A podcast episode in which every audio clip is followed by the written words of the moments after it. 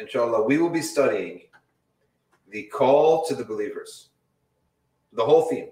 Every talk I do this month of Ramadan is going to be based upon a book written by a scholar where he gathered the 89 times in which the in which the Quran and Allah Ta'ala calls the mu'mineen. Now, if you want a, uh, a, a, basic breakdown, whenever Allah says, Ya ayyuhan nas, that's usually Mecca. And he's talking to the people of Mecca. But when he says, Ya ayyuhal ladina amanu, it's for the people of Medina. In other words, the mu'mineen, the believers of Medina. So that's what we're going to be looking at today. Okay. And today we're on call number four. The fourth uh, time in amanu is mentioned in the Quran. Okay. And that is Surah Al-Baqarah. And that's the 178th ayah of Surah Al-Baqarah.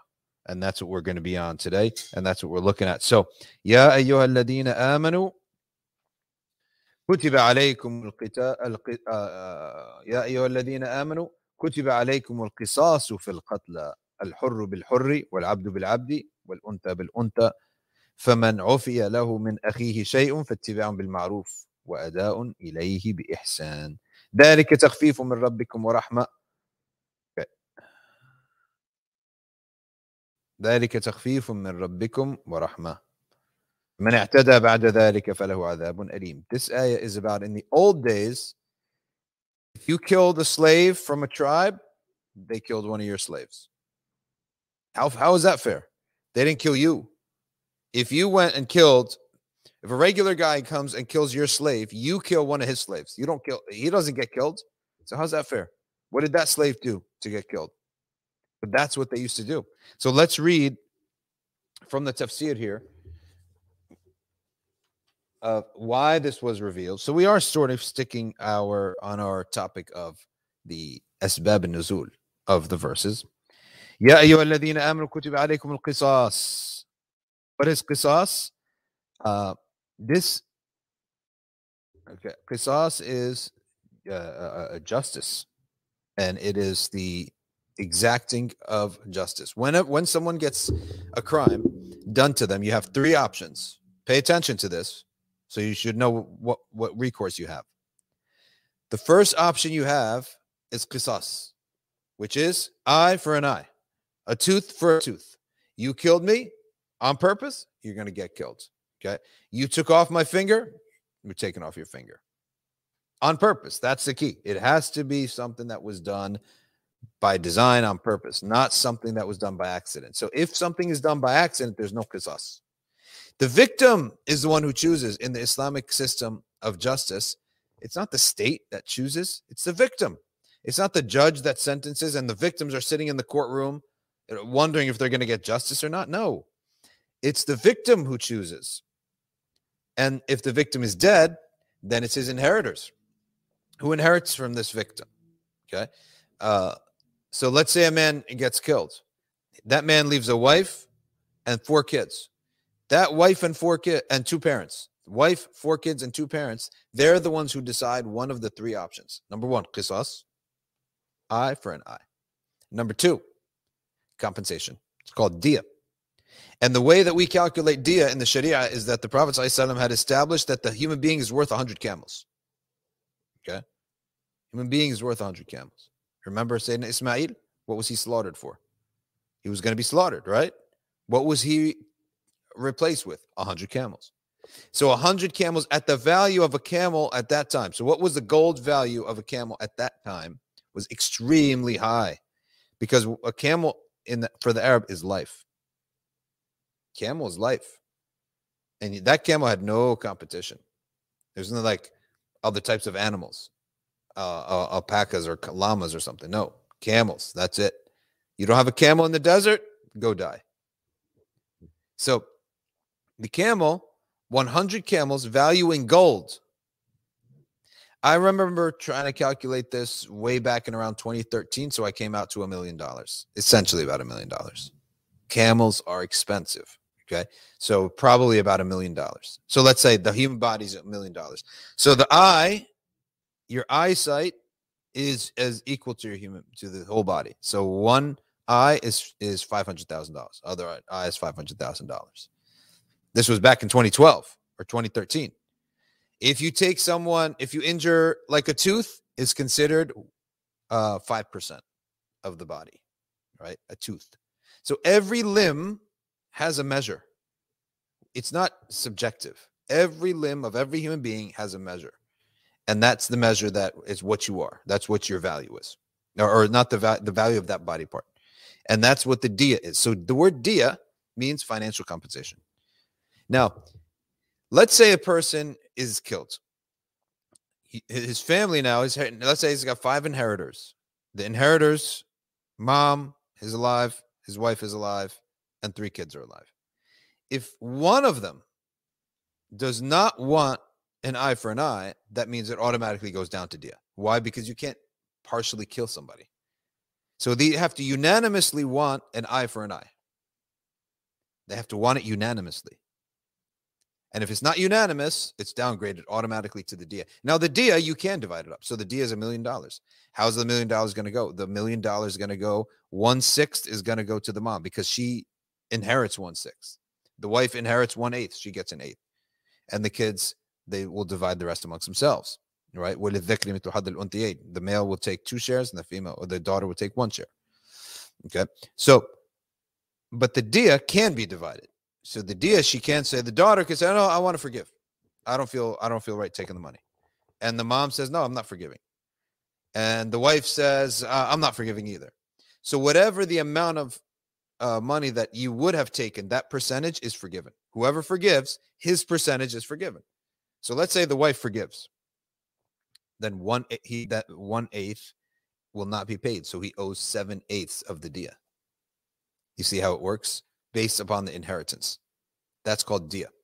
And then the third thing is called afu. Afu is complete forgiveness. So the wife chose afu, complete forgiveness. I completely forgive him. Yeah, but you can't forgive him for me. Let's say I'm the son. I want my I want I wanted qisas, but you you didn't agree to qisas. I wanted him dead. But you didn't agree to that. Fine, I have to swallow that. What am I going to get instead? I'm going to get my share of the dia. I'm not giving up my share. Let's say my share is half right? Then you give me half. I'm going to get that half. Even if everyone else forgives, doesn't matter. I'm getting my half. So the dia can be divided up and forgiven. You have to understand how the Islamic law works. And why is this system right? Because it puts the matter in the hands of the victims, not some judge, not some state and lawmakers. That makes no sense. It's got to go in the hands of the victim. So that's where it is. Okay. So let's see what he says here. The purpose of this revelation is to abolish the ahkam that had come before the Prophet wasallam. This was necessary because Jews were insisting that killing alone was obligatory, and the Christians were pro- were prescribing forgiveness. So with the Jews, were all about it's an eye for an eye, whether you like it or not. It's an eye for an eye. The Christians were like, no, no, no forgive. You should always forgive. The Sharia came with the middle. You ha- it's eye for an eye, but you have an option not only to forgive, to get a financial compensation. Because we killing the guy or we're forgiving the guy, it's way too far off, right? Something in the middle is called the dia, the financial compensation, right? To, to ease your pain a little bit. And if you don't think $500,000 will ease your pain, you're mistaken. It will ease your pain a little bit. It's not going to erase your pain. You lost a loved one. It's not going to erase it, but it will distract you. With that money, you're going to go buy homes. You're going to buy investments. You're going to do this, that, and the other. It will distract you from the pains of the uh, loss that you just suffered. Now, the Arabs, they're the ones who had the dia. The way of the Arabs was not forgiveness. It was either eye for an eye or dia. So the Sharia actually combined all of these. There's the way of the Jews, qisas. Because remember, all of these are old, they're all truth, but it's corrupted truth. So the, the eye for an eye, that came from the law of Moses. The forgiveness came from the law of Jesus. The dia may have come from maybe the Jews or from Prophet Ibrahim. Who knows where it came from, right? The concept of the dia. So when a murder used to happen, they Arabs used to either go with blood money or they would eye for an eye. In the application of these rules, there were some excesses, though. For example, when a murder involved two tribes, one of them more noble than the other, then the nobles used to say, in retaliation for uh, for one of our slaves, we must kill one of their free men. Okay. And for one of our women, one of their men.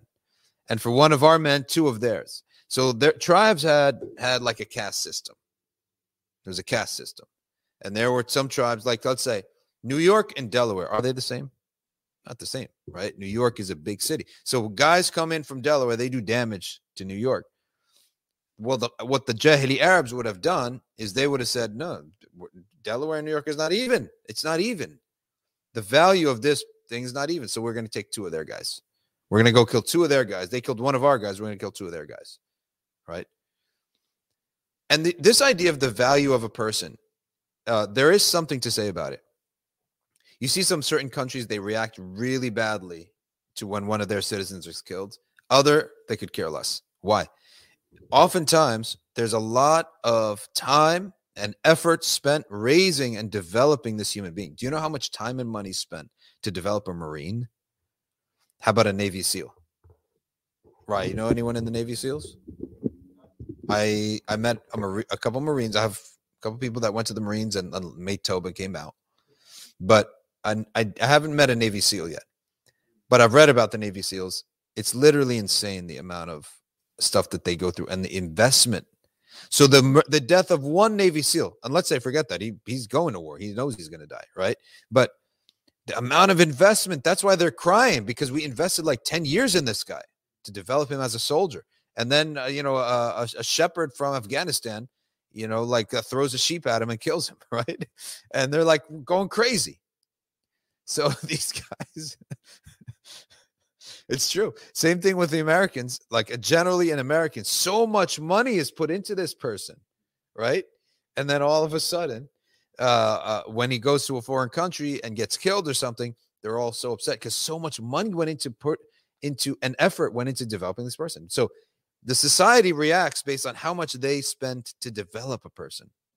Whereas what Allah says is a person is a person. Okay. When it comes to their life, it's equal. That's the difference. So you should see the society react differently because of how much effort we put in this person. But Allah has come and said, okay, yeah, you did put that effort, but the person is a person, right? And one man for one man, the killer only. So you're not two men for one man. So that's what they used to do. They would also count their wounds as twice the wounds of their opponents and sometimes more. So they would all view like what how how superior are us? We're like double your superiority, right? Uh, we're double superior over you, so our wound is worth more than your wound. It is related that somebody once murdered one of the nobles, whereon a close relative of the murderer, assembled in the presence of the victim's father, said, What do you want? He said, One of three things. He said, Okay, what are they? Bring my son back to life, fill my house with the stars of the sky, or uh, you heard the whole of your tribe here to me so I can kill all of them. Right? Even then, it's not justice, it's not compensation. Well, Sharia came to break that jahiliyyah, that your perception of the value of a human being has nothing to do with justice. Nothing to do with justice. As for the wrong committed in the case of blood money, it lay in the fact that they sometimes set the nobleman's blood money at several times the value of the common man. Okay, and the Prophet Muhammad sallallahu alaihi wasallam he prescribed that all humans in the justice in their dia is the same. You killed a millionaire, you killed a homeless person intentionally, it's the same because what you're intervening with is the creation of Allah at that point, not their bank account and not how much money was put into them. Second cause of revelation here that it was connected, this it was revealed in connection to the incident involving the murder of Sayyidina Hamza. Sayyidina Hamza was killed by Wahshi, but that was in war. According to a Suddi, uh, the tribes of Qurayza and Nadir, in spite of their being devout Jews, devout to this, the scripture, they were following the path of the Arabs when it came to transgression. So they weren't even following their own book when it came to transgression. So Allah says, "Ya ayyuhalladhina amanu kutiba alaykum kutiba alaykum alaykum al-qisasu fil qatla." In other words, it is made obligatory to do exact retaliation, not more. Okay, you retaliate, the the criminal is the one who gets punished, nobody else. الحر بالحر والعبد بالعبد والأنثى بالأنثى because they viewed it as three types of people man, woman, slave. You kill a slave, right? Eh, or a slave kills a nobleman. We don't kill the slave, we kill another nobleman. And that's how they used to operate. So you have to exact retaliation from the actual perpetrator, nobody else. If a free man murders a free man, then the free man gets killed. If a slave murders a slave, the former gets killed, so on and so forth. That's the qisas. Not like here, Western system is so infuriating. You got a guy kills 72 kids in Norway, and that guy's sitting eating breakfast, lunch, and dinner in a jail watching TV. Are you kidding?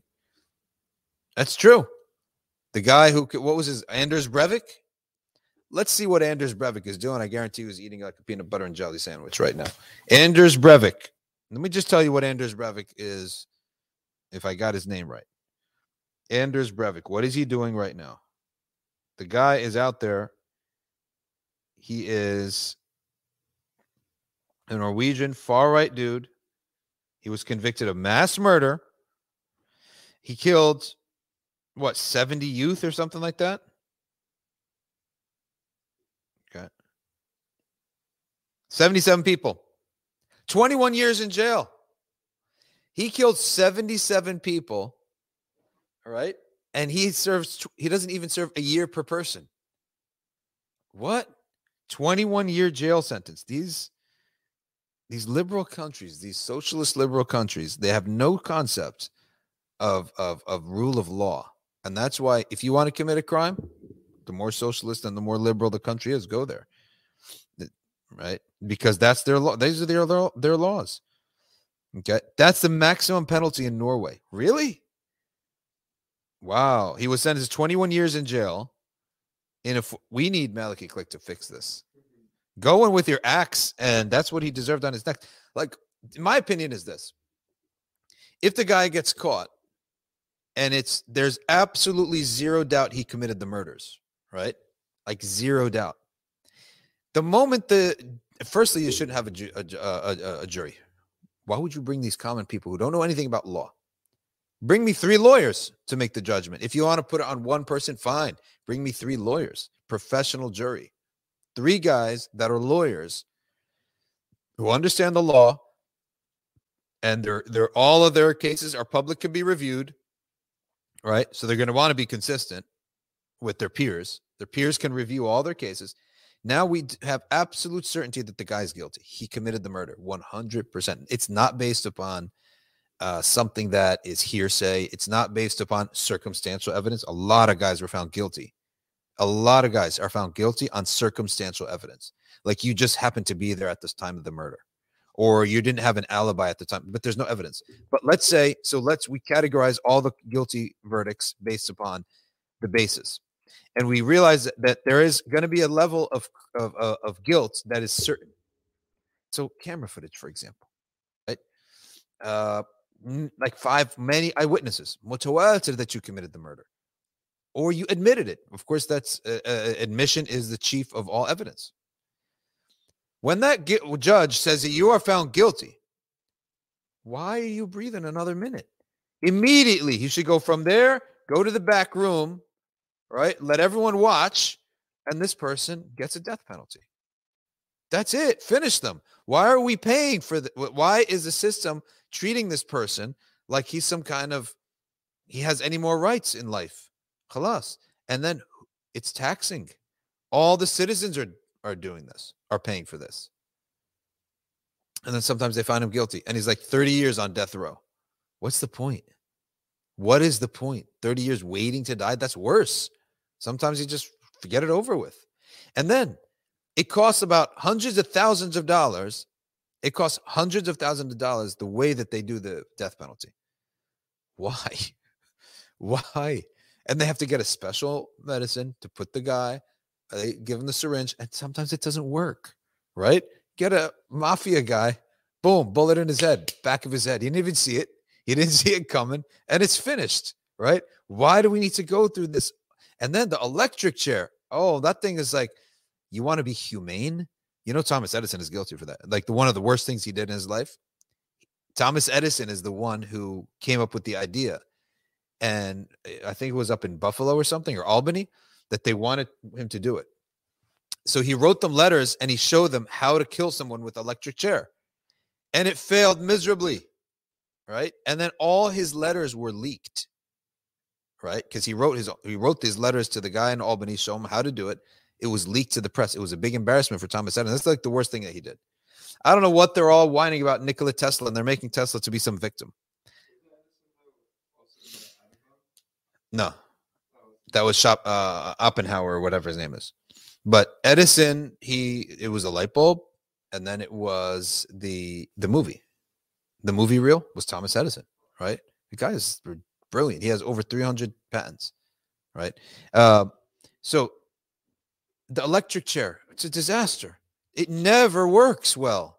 Of course, nobody uses it anymore. Then they use this other medicine. Sometimes that doesn't work. And I'm thinking to myself, why are we doing this? So it's uh, oh, you want to shoot someone alive. Okay, fine. Don't do that. Put the guy asleep. Give him some sleeping pills. Let him go to sleep. Then shoot him or kill him some other way. Are we going to get canceled from Instagram by the by the way?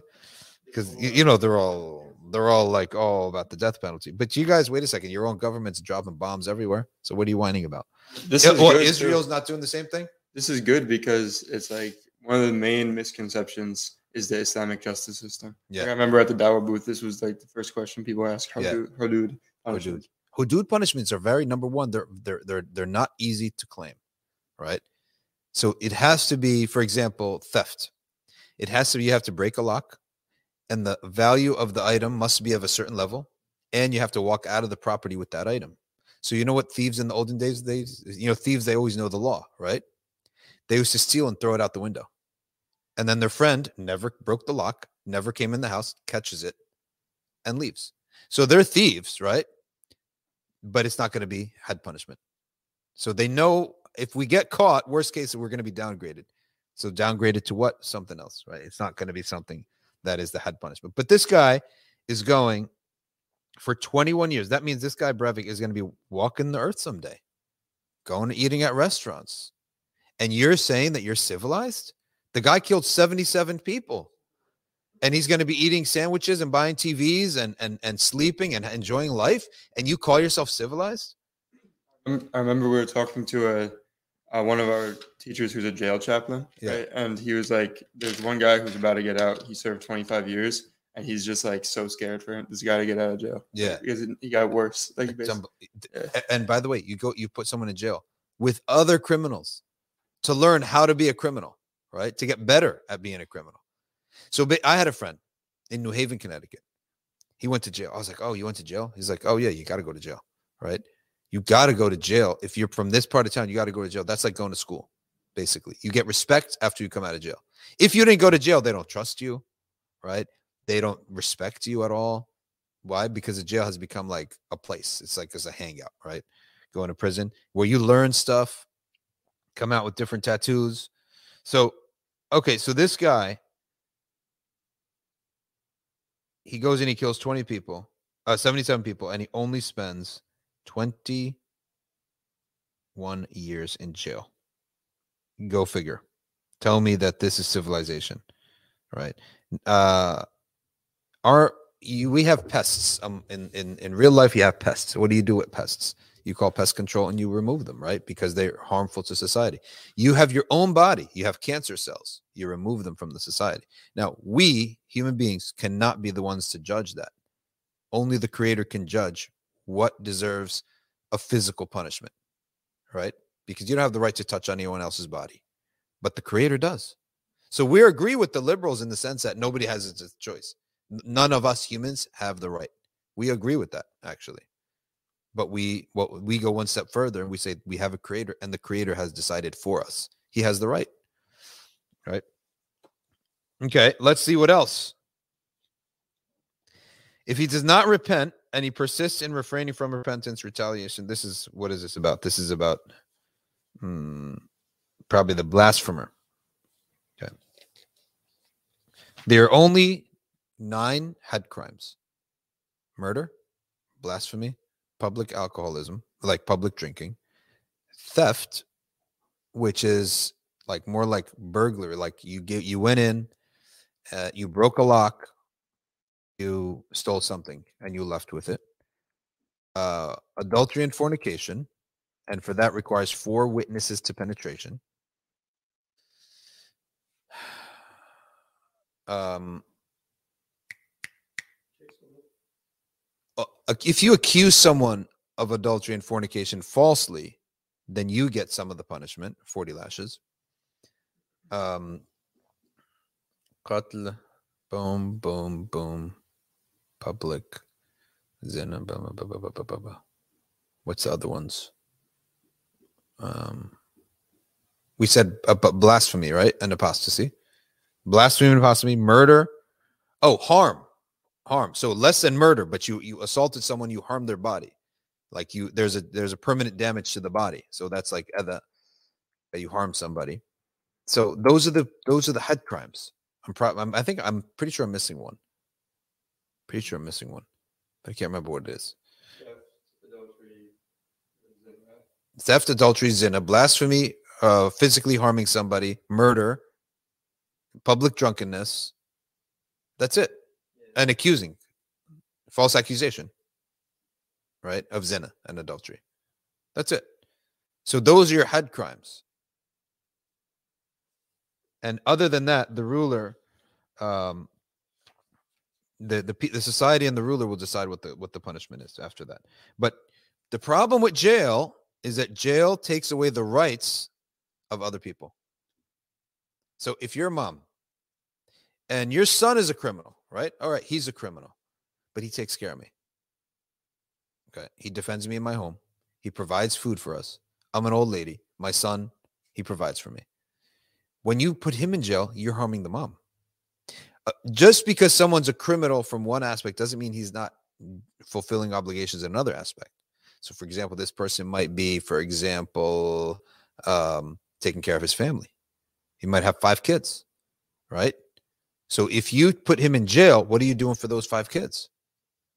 So, what the Sharia says is that this person may get, they, they deserve a punishment. We're, oh, black magic? Really? SubhanAllah. Yeah. That's what it's, someone said that? Black magic? All right. Really? Is it? Okay. I can't remember that. I know it's from the Mubiqats. It's from one of the seven deadly sins or, or long lasting sins, but is it a hadd crime? I guess maybe it is a hadd crime. Um, I can't remember that reading that in fiqh, but maybe I'm wrong. Uh, but that person has he, he he takes care of a family. So why would you deprive that aspect of him? Punish him himself. You know what else is, al- is not allowed for in Sharia? To punish people by taking their money. Like fines, not allowed. You can't fine people. They could pay what they damaged. Yes, of course. They could pay what they damaged. Or there's dia, right? But you can't say, if you litter here, we're taking $25, unless you can prove that that's the cost of cleanup. Then you could say yes, right? You can't say, for example, you did this crime, you're going to pay this amount of money. Uh, for, unless it's a dia or a compensation, or you can justify it. But just randomly charging people fines is not allowed. Also, taxation is only for the police and the military. That's it. For the poor and everything else and health insurance, the citizens put together endowments for that. Citizens endowments where you willingly, but you're the ones who are going to benefit, you willingly put together something like that. And I did ask, and there is difference of opinion on luxury tax. Luxury tax, such as the rich buy like a, a plane and you charge them like an extra, a ridiculous uh, 29%, 19% tax on it, right? Uh, that's debatable in the Sharia. All right, so let's. Uh, is that is that clear what we said about this uh, murder? Anything else, Ryan? Yeah, it's pretty clear about what the just a basic summary of what we're not going to go any deeper than that. Just a basic summary of what the Sharia system is in terms the Sharia system is in terms of of punishments and um, and these types of things. Just a, a basic summary, nothing more than that. Okay. All right, let's see what's going on here.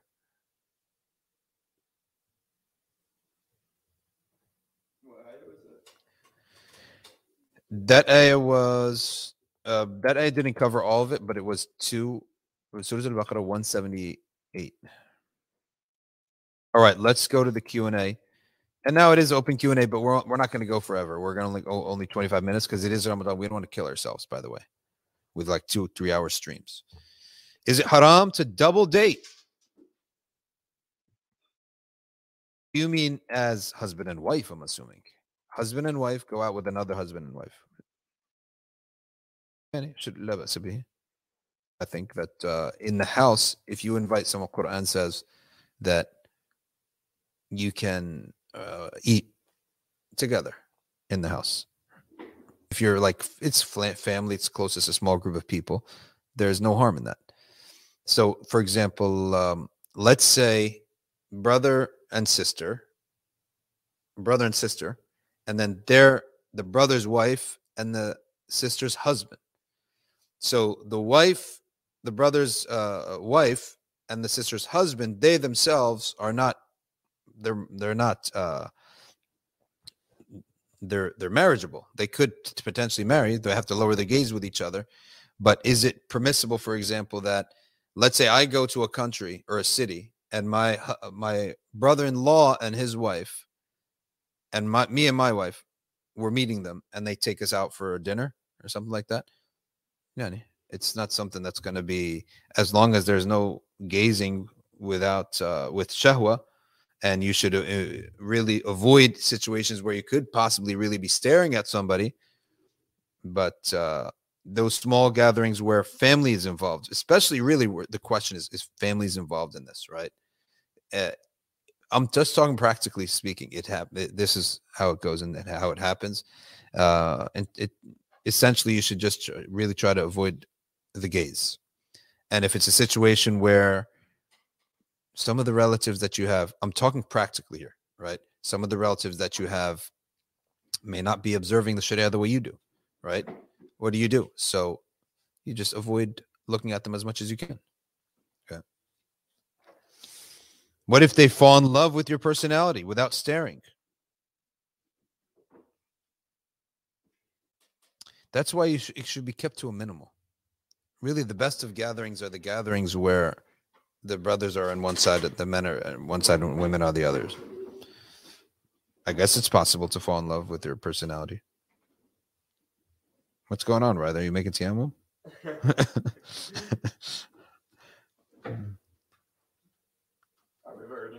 okay let's hear it I suffer from anemia, low iron, so it's a chronic illness and get crippling backache during the long fasts to the point I can't move or do anything. Am I exempt from keeping the long fasts until I recover? the uh the your medical doctor must be a, who, who is you need a muslim medical doctor to exempt you from the ramadan fast you need you need a muslim doctor to exempt you and tell you that for example if the fast is more than 12 hours you can't do it if it's less than that you can do it and then for the 12 hour fast you have to pay fidya and for less than so the muslim medical doctor has to tell you this is there a significance to the color green in Islam? It's the Prophet's favorite color. Yes, the Prophet loved to look at the color green. That's all it says. So, not everything should be painted green and dressed in green. No, the Prophet loved the color green to look at the color green. In other words, foliage but his favorite color of clothes was white. Favorite color clothes for the Prophet ﷺ was white. All right, what else we got? Well, this question, I can't really read the Arabic, it's really small, but someone said, What are practical examples of exhibiting shukr in light of la lazinakum la in shakur? Well, in shakartum, what is practical examples of showing shukr is charity, giving charity, helping people, smiling, being in a good mood. If Allah was good to you, why aren't you in a good mood? Make yourself happy. Subhanallah. Make yourself happy. Okay. Be happy as much as you can. Believe in Allah's qudra. Your situation uh, can can be changed. Right. If it's not a good situation, have yaqeen. So so shukr is by reflecting that happiness with others, by sharing with them either your good mood or your wealth or your food or your expertise, et cetera, et cetera, et cetera. Follow up. Mm. Is it enough to just say Alhamdulillah very sincerely? No, that's hamd. That's not shukr. Hamd is between you and Allah. Shukr is between you and the creation. Sh- Ushkuru lillah. Do something good for others as an expression of your gratitude to Allah. So you get a million dollars and you go pray two rakats. That's hamd. Now give out some charity. That's shukr. That's the difference between hamd and shukr. Hamd is between you and Allah. I worship you. I'm full of gratitude and love for my creator for giving me all these wonderful things. That's hamd. Now, shukr. I have this ni'mah. The rest of my people don't have this ni'mah. I share my ni'mah. I give charity. I support people. Okay. Um, someone once asked me, well, what if I don't, I have everything, I'm content. I don't, what, how do I make dua if I'm content? I have everything. Well, other people need dua, right? Make dua for others. All right, let's get this question here from Farouk. He says, advise, uh, how, have you any advice for those working while fasting and wanting to maximize Ramadan? Yeah, put earbuds, these ear pods in your ear and listen to dhikr and dua while you're working. Does accidentally swallowing toothpaste require fidya? It requires kafara. Qada and kafara. Yeah, because this is something you knowingly put in your mouth. And it's known that this stuff is going to come around. So the rule on toothpaste, you knowingly put it, it's not wudu. You had the option of a miswak. You knowingly put this in your mouth. So now when it falls into your throat, Qada and kafara, $600. Sorry, Isra. Get your checkbook out. Or go find one of these charities. Maybe the kafara in Chad is less than $600. You can feed 60 poor people in Chad for probably $60. So, or, or other countries where the amount of food is so much easier, uh, uh, cheaper, right? So that you don't burden you so much. So get your debit card out, go onto your phone and look up Islamic Relief Chad or something like that and pay your kafara. That's your kafara. And then you you abstain from eating the rest of the day to respect the month and you don't have an excuse. Uh, and then uh, at the end of the month, you make up one qada. Okay. Caitlin says, You've spoken about having full yaqeen in dua. 100%. How do we stop the thought that what if this dua isn't in my qadr for me? Well, by saying, what if it is? That's how you answer that question because it's a 50 50, right? It is or it isn't. What if it isn't? What if it is? Right? It's 50 50. Okay. And sins, let me tell you something sins is what disrupts your yaqeen. If you have, let's say you're trying to have yaqeen, but sins uh, but uh, but doubts are coming up. Those doubts are caused by sins. So what you should do is make istighfar, do ibadah, remove your sins. You will have yaqeen. Yaqeen only settles in the clean heart. The cleaner your heart, the more yaqeen he has. And it's not just about cleaning your heart. Learn about Allah. Read all the hadiths about dua. Study the hadiths about dua and the tafsirs about the verses of dua. You will realize who Allah is, who you're dealing with. When you realize, when you get to know Allah properly, you have a good opinion of Him. You never have a bad opinion of Him. Allah doesn't play tricks on mu'mineen, and He's not stingy with them. And His default, ask me and I give you. That's the default. Ask the fuqaha. The default is call upon me, I grant you. Only in the case that you ask for something that's not good for you, I'll give you something different instead. But you don't know that. Many people start with that. Oh, well, what if it's not good for me? How do you know that? You don't know. Just make your dua and and and, and end it. Leave leave that to Allah subhanahu wa ta'ala. And oh say, oh, Allah, grant me this if it's good for me. If it's good for me, grant it to me. And but and then have full yaqeen, full yaqeen that Allah Ta'ala will answer your dua. Why? Because the Prophet commanded us to. The Prophet said, Ud'u Allah wa antum muqinuna bil ijaba while, while certain that you're going to get the answer. So we're obeying the Prophet here. We're going by the letter of the law. Sallallahu Alaihi Wasallam. Young Muji says, How would you explain the Jabarut to somebody? Hmm, I'll have to get back to you on this one. Salah says, Is it haram for women to recite Quran in front of men? It's makruh if she beautifies her voice to the point that it could really attract a man's uh, attention in a way that is not appropriate. But if it's she's just reciting it like the way a person is talking, then that's not forbidden. But usually people don't recite like that, right? Cozy Chloe says, What dhikr do you recommend we place importance on in Ramadan? if we don't have much time to do them all. The recitation of the Quran, more than anything else. Recite the Quran as much as you can. And in the last 10 days, Allahumma innaka afuun. Tuhibbul afwa fa'afu anna. Amatrax 99 says, Is it permissible for one to sit down and pray if they get dizzy when standing up? The answer is yes. You are allowed to do that. And in the Sunnah, any non obligatory prayer, you can sit by default, but it's only half the reward, even if there's no harm. You can sit. If there's no harm and you're just tired, you can sit, but you get half the reward. But anytime that you have a reason not to stand, you can sit in the prayer.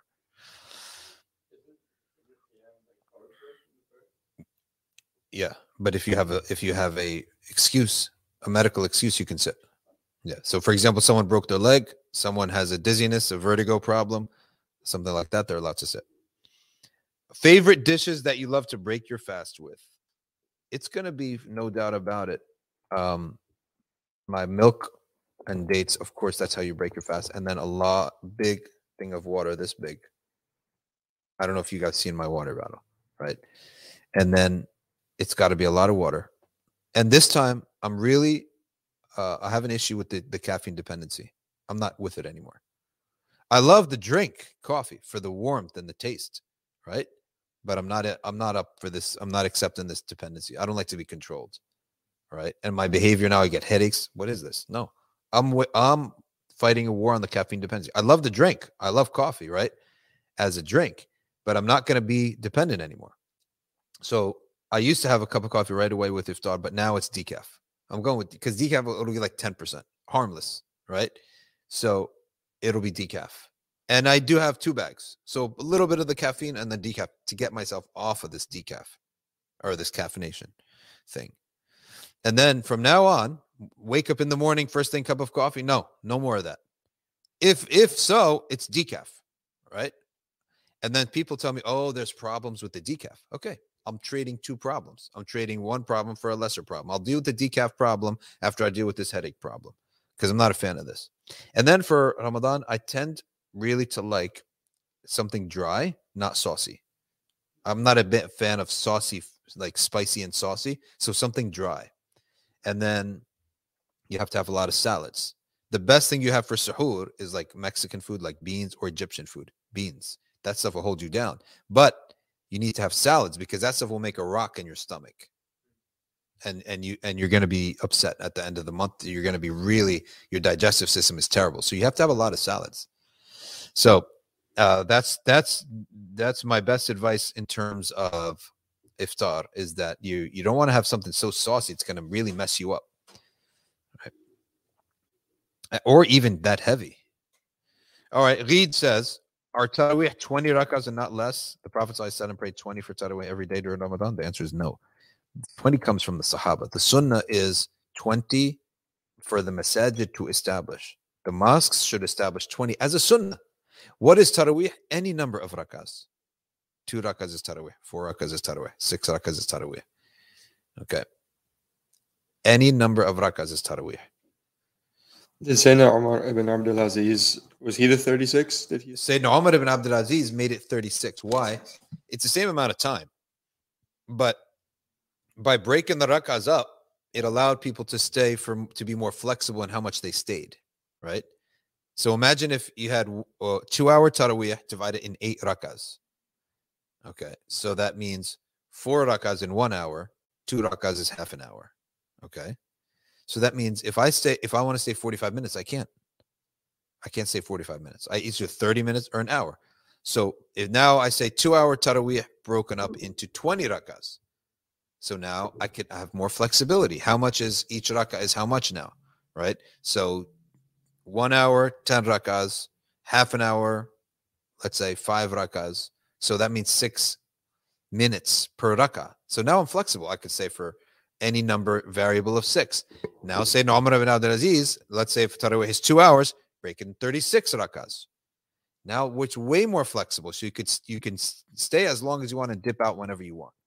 That's why he established it as 36. It's not like he added uh 36, so double the amount of time. No, the time was the same, but it was the division of rakas. So That also proves that the 20 is a sunnah of the Sahaba. If there's a reason not to go with it, then there's no harm in that. But it is 20 rakats as a sunnah for the masajid to establish. But for you as an individual, any amount of salah that you do is taraweeh.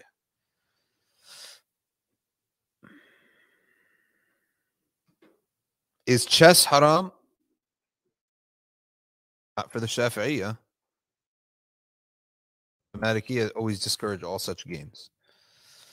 And we have khushu' and yaqeen. How?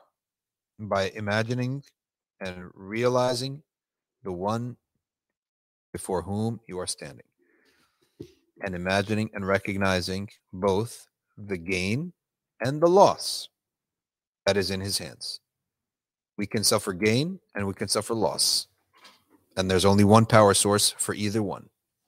If you always remember there's only one power, that's the only one that's worthy of paying attention to. Everything that you're worried about is in the hands of only one power. When you think about that, everything that I want is in his hands. Everything that I fear losing is in his hands. You will have khushu'.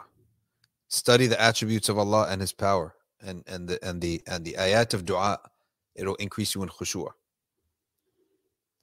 Yaqeen is yaqeen is different. Yaqeen is more broad.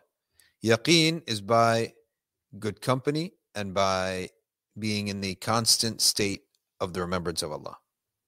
Constant exposure to dhikrillah. Stories and things like this. Stories of the prophets. Things like that.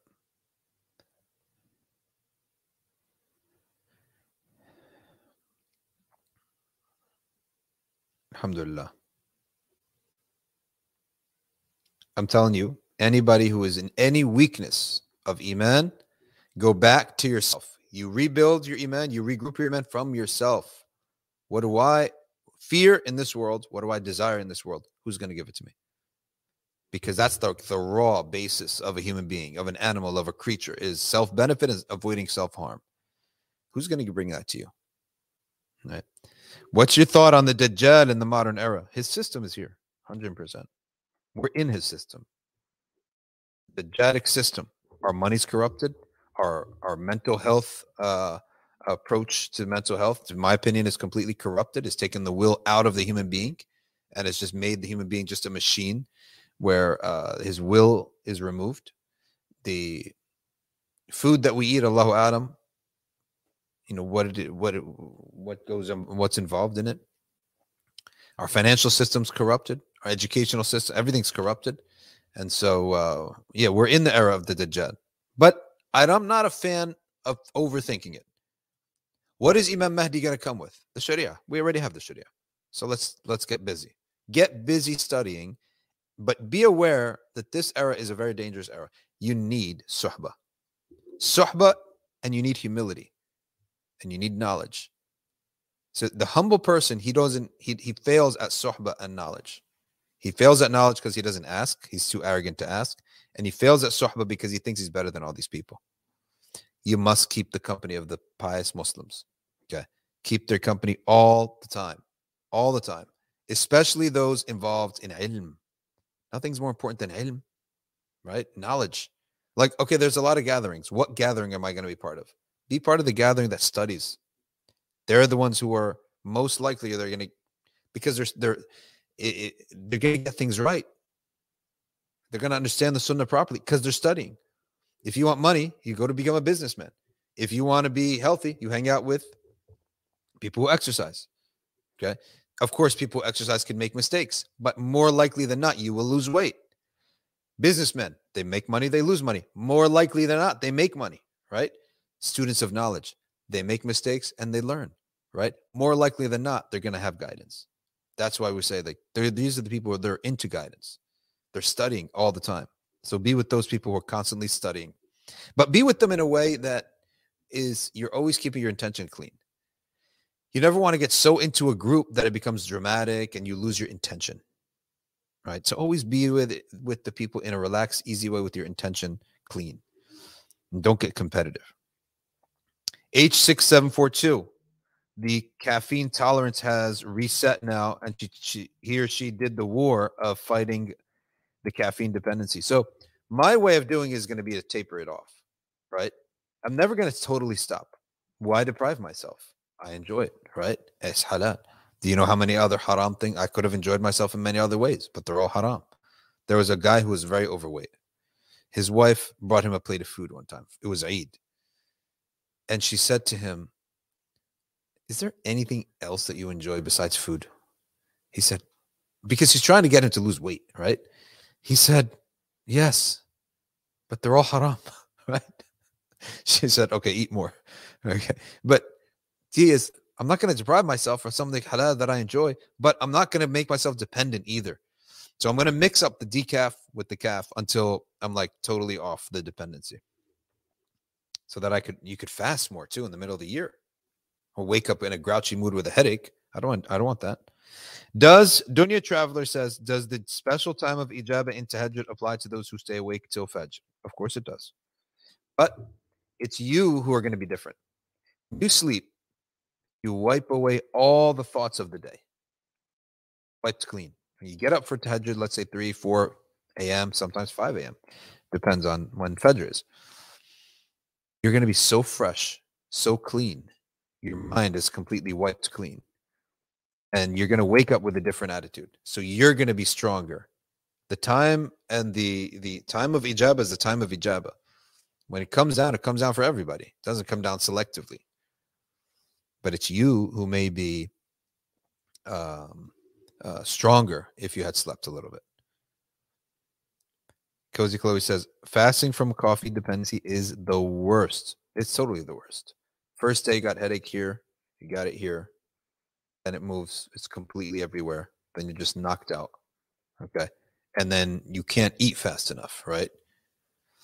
And when you eat, you're gonna take that tamr, you take that Excedrin, you get that water, then maybe that cup of coffee. But now I'm like, no, I'm not going to put myself in the loop again, right?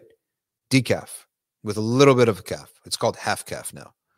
And then um, sleeping early is important. Sleeping is one of the best medicines for headaches. Sleeping, water, and sleep. Are you aware of any tafsirs that break down commentary based on different qira'ats? Says young Muji. Oh, yeah. Oh, yeah. Uh, Al Baghawi does it a lot. Uh, Razi does it a lot. But is that their direct specialty that only that what they're talking about? No, but Baghawi is always mentioned different qira'ats. He's always mentioning it. Get Tafsir al Baghawi. It's one PDF, put it on your iPad. Ryan, what do you got? I haven't got to Ryan yet. Is someone with dementia required to pay zakat, and should his wife and or children pay it for him? Yes. Uh, now, one of the things that the good question there. Someone has dementia. Is he obligated to pay zakah? Remember, zakah, the khitab of zakah is not on the person, it's on the money. That's why it's one of the only acts of, of ibadah that is actually uh, does not have the precondition that you be a sane Muslim in the sense that for you to have the sin of it, yes, you will be sinful if you're sane and aware and awake. You will be sinful if you don't pay the zakah. But if you're in a situation where you are not mukallaf, then you are sinless. But the well, the the zakah, the khitab is still upon the zakah. The commandment of the sharia is still on the, the money. I mean, it's on the money. So your family has to take it out for you. Anything? What else, Ryan? Um, does nasal fluid break the fast? Nasal fluid when it comes to um, anything that you put into your nose, such as nasal spray that breaks your fast, yes. If it drips back, breaks your fast. About getting IV drip. IV drip, of course. Yeah. I, I heard even a brother told me that he put in eye uh, uh, drops that made its way back. Anyone here study biology? That he said that he took in eye drops and then I guess he laid down or something. It went, I don't know where, where it went, but it ended up in his throat. So is someone here studied biology? I know we have some surgeons on the stream. This is where we need Oz. Yeah, we need the Wizard of Oz because he's studying to be a medical doctor. I told him many times, stop this nonsense and, and, and join me in business. But All right, we got another one from Go. from V. How to spiritually grow and cleanse your heart when you feel overwhelmed and unsure what to start with. How do you uh, cleanse yourself spiritually when you're overwhelmed with how what to start with? That goes more to how do we achieve anything? And you're just asking about the most important thing, which is your spirituality. You achieve anything by just starting. Just start. Don't think. Don't overthink. So I, I I'm assuming this person, if their room is messy, they also get overwhelmed, right? If they have pile of bills, they get overwhelmed. Or pile of homework, they get overwhelmed. Spirituality, they get overwhelmed. The same thing. Just start. Don't think. Just put your wheels in motion. It doesn't matter whether you're doing things in the best, most efficient way or not. That doesn't make a difference. What makes a difference is are you are you moving? Eventually, you'll get through that pile, right? So move. Just start. So my advice to you: just start. Don't think too much. Take action. Does Taraweeh have to be performed before the second half of the night to be considered Taraweeh? Taraweeh is formed between Isha and sleeping. That's Taraweeh. Texting the opposite gender considered khalwa. It's not considered khalwa, but it's not considered halal either. 100%. Unless there is something that you can't avoid. It's not something that's considered the way of the Salihin to be texting women. Put someone else on the text. Okay. This is like the question that uh Smitu asked. Rashid Nahas. He asked, Can you DM, DM a woman? Okay. And the answer to that is it's not khalwa. DMing is not khalwa. It's not with your body. However, is not the way of the salihin. It's not the way of the righteous. And you don't don't do this. Don't go that realm of communicating with sisters in that way. Like, what's your business with them? Oh, I want to marry her. Okay, but you're all right. Let's be practical. I want to marry her. Okay, is that how you're going to do it? So, what are you going to do? Chit chat? Are you going to go watch Charisma on Command, how to text girls, right, and learn? Because you're not going to say, "Hey, I want to marry you." Click. It's not a cold call, right? You know this word, cold calls. You're not going to say, "I want to marry you." So, what are you going to say? So, you're going to warm up to it. Oh, so now you need to like learn up like how to talk, right? How to how to flirt, basically. This is not the way. I'm telling you, it's not the way it's done. Does visualizing your dua coming true help help its efficacy? Uh, the Syrian scholar said uh, uh, the matters begin with the imagination. Habib Omar says it, and uh, there's a Syrian scholar who also wrote it, uh, uh, said it, where the matter begins with your imagination, and you continue to imagine it with the khayal. We call it khayal, quwwat al khayal, حتى تتحقق until it becomes real. Okay, it becomes a reality. And Habib Omar calls it at-ta'ammul, right? Or uh, al-khayal, use of khayal or imagination of a thing. Why? Because it makes you start to think and it makes it feel like it's part of your your reality. Now your your mind will open up to how it, you can achieve your goal. So this is all in the reality of goal setting and it doesn't really change in dua either. Because dua is not the only thing that you're going to do. You must act. You have to act. And Habib Omar says, because of your confidence and your action, then Allah will answer your dua. Imam al Haddad says the same thing. Allah does not answer your dua until you move. So, because of your confidence and your belief in it, that is one of the reasons why Allah Ta'ala will answer your dua. A dua is not the only thing. You have to, to have dua and you have to have action. There's dua and there's action. So, the imagination of a thing is part of achieving it. You can't achieve it if you don't know where you're going. Right. And you have to remind yourself because the future is unseen. My plan is unseen. Anything that's unseen, you have to do the of it. You have to remember it all the time. Right. So if it's something, let's say, of uh, the future, something planned that you want to do in the future, if you don't think about it, you're going to forget about it. You have to always remember. If it's a promise that somebody gave you, the promise is not something I could see or feel or hear or touch. You have to always remember it. There, there are divine promises. Allah has promises. You have to always repeat them to yourselves. Right. So I have a playlist of these lectures, uh, clips from the scholars, such as Sheikh Rajab al-Deeb, okay, Sheikh Abdul Aziz al-Khatib, all different ulama who talk about the divine promises. Ratib al-Nabulsi, I just listen to them all day because a divine promise is something that is unseen to us. Its effect upon you is only to the degree that you can remember it or that you're in remembrance of it, that you're thinking about it. So, constant, nonstop reminder. It's the same thing for future goals. If I have a future goal, for example, Safina Foundation has a future goal. Uh, we have three parts to our goal.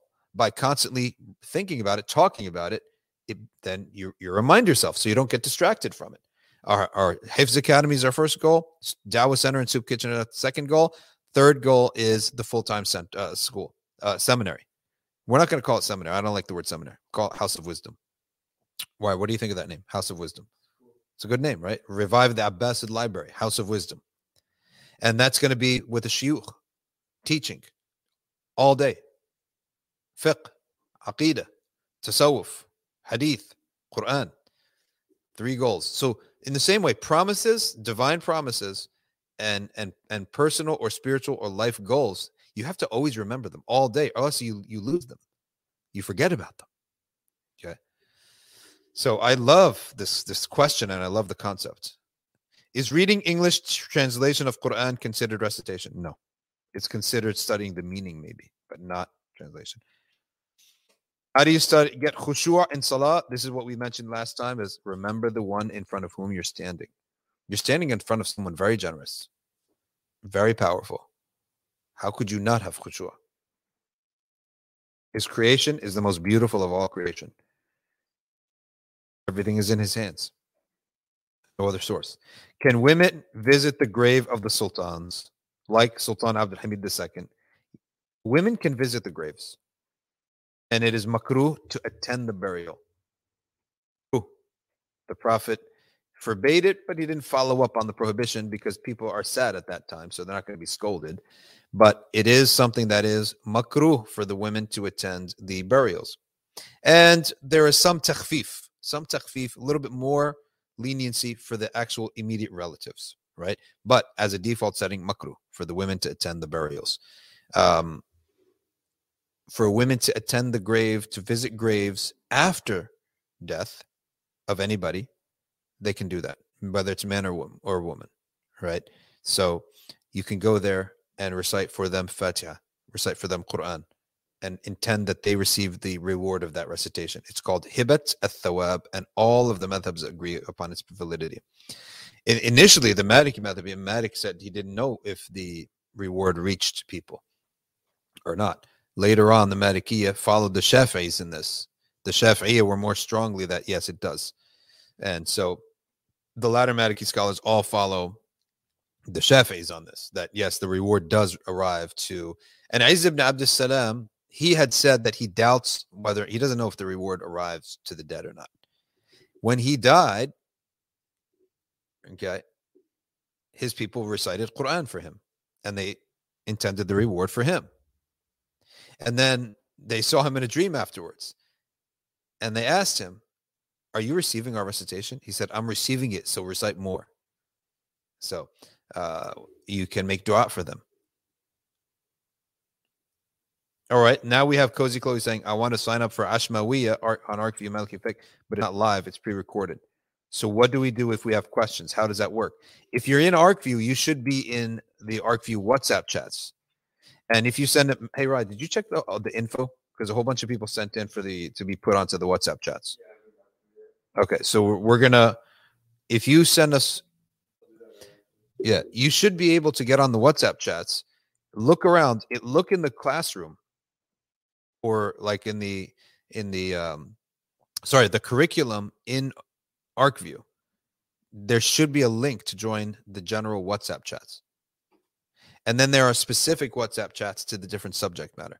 That's how you ask your questions in the WhatsApp chat. And anyway, we're back May 22nd, inshallah ta'ala. I might actually, yeah, I'll, i should be there on that, that week. We're back online for Maliki Fiqh, May 27th. Aurangzeb says, What is meant by Allah created Adam in his image or surah? No, it meant that hadith is interpreted, it means that that hadith comes in a, in a reason man came and a father had slapped his son.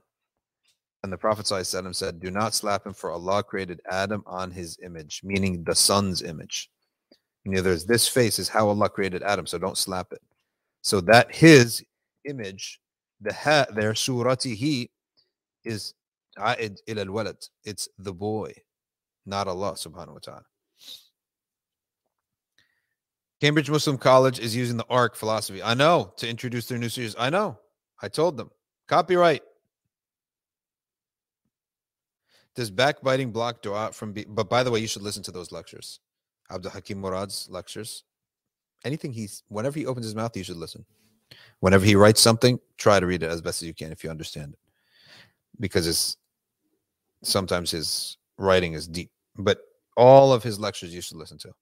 Does backbiting block dua from being answered? How does one repent from backbiting? Will Allah forgives those who backbite? It's forgivable, no doubt about it. And your way out of that is to say something good about the person. So let's say I backbited um, about my mom to my friend. Okay. Now I have to say something good to my friend about my mom, even if it's a lie. Even if it's a lie. All right. Uh, we have questions here. Uh, Ryan, what do you have on the from your side? Um, could you please advise on the best response to give a seven-year-old when they ask, "Where is Allah?" Seven year old is asking, uh, Where is Allah? Allah has no location. Simple answer. Allah does not have a location. Very simple. There is no location for Allah. So He created location. He created location. How can He have a location when He created location? Answer that question. Did He create the location? Yes. So there was location, did not exist, and yet Allah existed, right? Therefore, Allah does not have location. Imran Henderson says, Assalamu alaikum. What's the ruling on missing a salah? You must make it up. Summer Spaces said, Is there a punishment for purposely missing a fast other than making it up and paying kafara? And tawbah, the feeling of tawbah, uh, regret. Shahida Saeed says, Assalamu alaikum. I pray your entire team are having a great Ramadan so far, which we are, alhamdulillah. My question is when Allah accepts dua, does He grant all of it? Example, grant a job and good grades. What if you get one part of the dua right away? Should you be certain the rest will come too? Inshallah, you should be. Because when a dua is answered, usually all of it's answered uh, selectively. So have a good opinion that it will be uh, answered. Uh, quick and easy. How to improve sabr? Have kids. Quick and easy says acceptable to ask for stuff to come sooner. Yes, it is. It is. It's acceptable to say, "Oh Allah, bring it quickly." It's acceptable to do that. Ajil bil faraj, for example. Quick and easy says, as Allah is the best of planners, al muqaddim al muakhir are always said together. Yes, al muqaddim al muakhir. He brings what he wants sooner than, and he wants what he wants later. So you have to respect Allah's timing of things. But you may ask that something to be brought quicker. You may ask that. Uh, Naj Zaf says, try electrolytes in your water. Oh, that's a good idea. Electrolytes. Now, where do I get electrolytes? ShopRite? Trader Joe's? Hey, uh, Ryan, Jim is here. Yeah. He's changing all the knobs. Um, he can start with, shoot. Why don't you start with the studio door? Right? And it's right there. It's a digital lo- lock right there. How late can you pray to tahajjud? Right up to Fajr. Yes, you can go right up to the adhan of Fajr. What is meant by Allah created Adam on his surah? We answered that.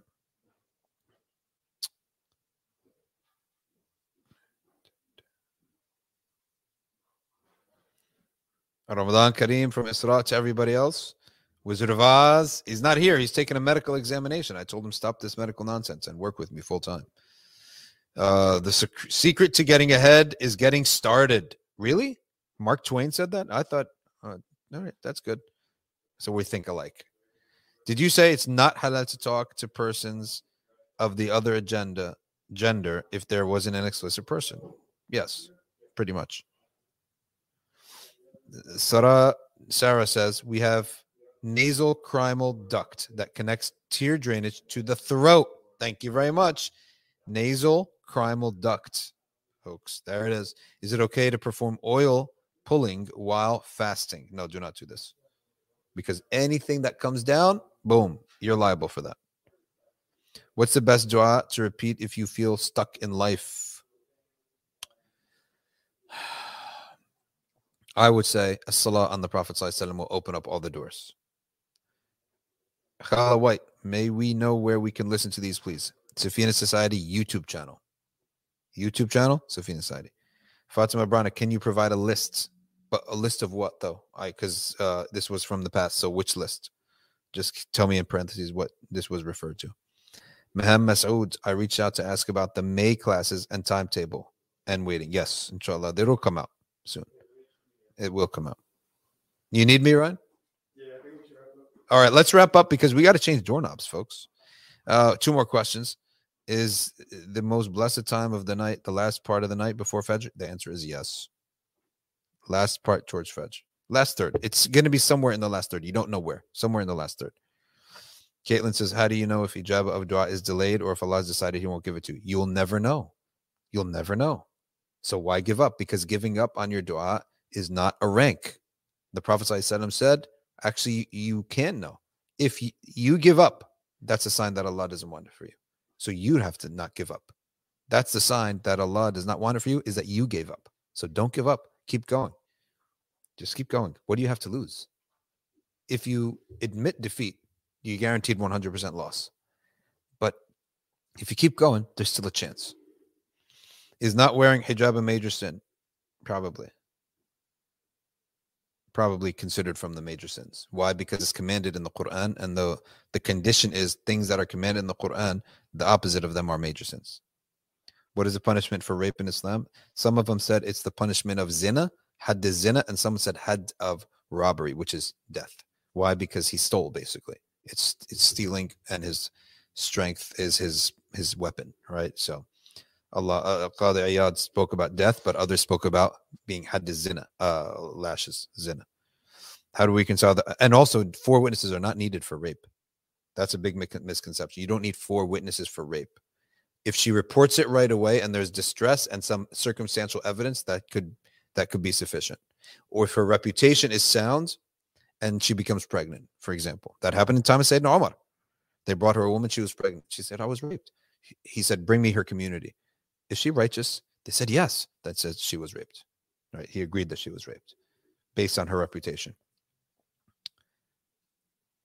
Okay, how do we reconcile the idea that this is very important from Idris? Last question. How do we reconcile that the Messenger وسلم, was illiterate when that may be seen as a deficiency? He was not illiterate, he was unlettered, intentionally not given letters and words, ability uh, uh, and reading for the simple reason that it would so that people cannot say he went and he read other books and he copied the Quran, right, from those other books. That's the reason why um, the Allah made him unlettered, which is illiterate means unable to read. He's capable of reading if Allah if he wanted to, right?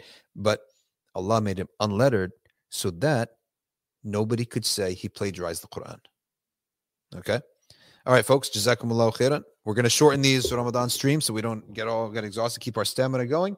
سبحانك الله بحمدك نشهد أن لا إله إلا أنت نستغفرك ونتوب إليك. والعصر إن الإنسان لفي خسر إلا الذين آمنوا وعملوا الصالحات وتواصوا بالحق وتواصوا بالصبر. والسلام عليكم ورحمة الله.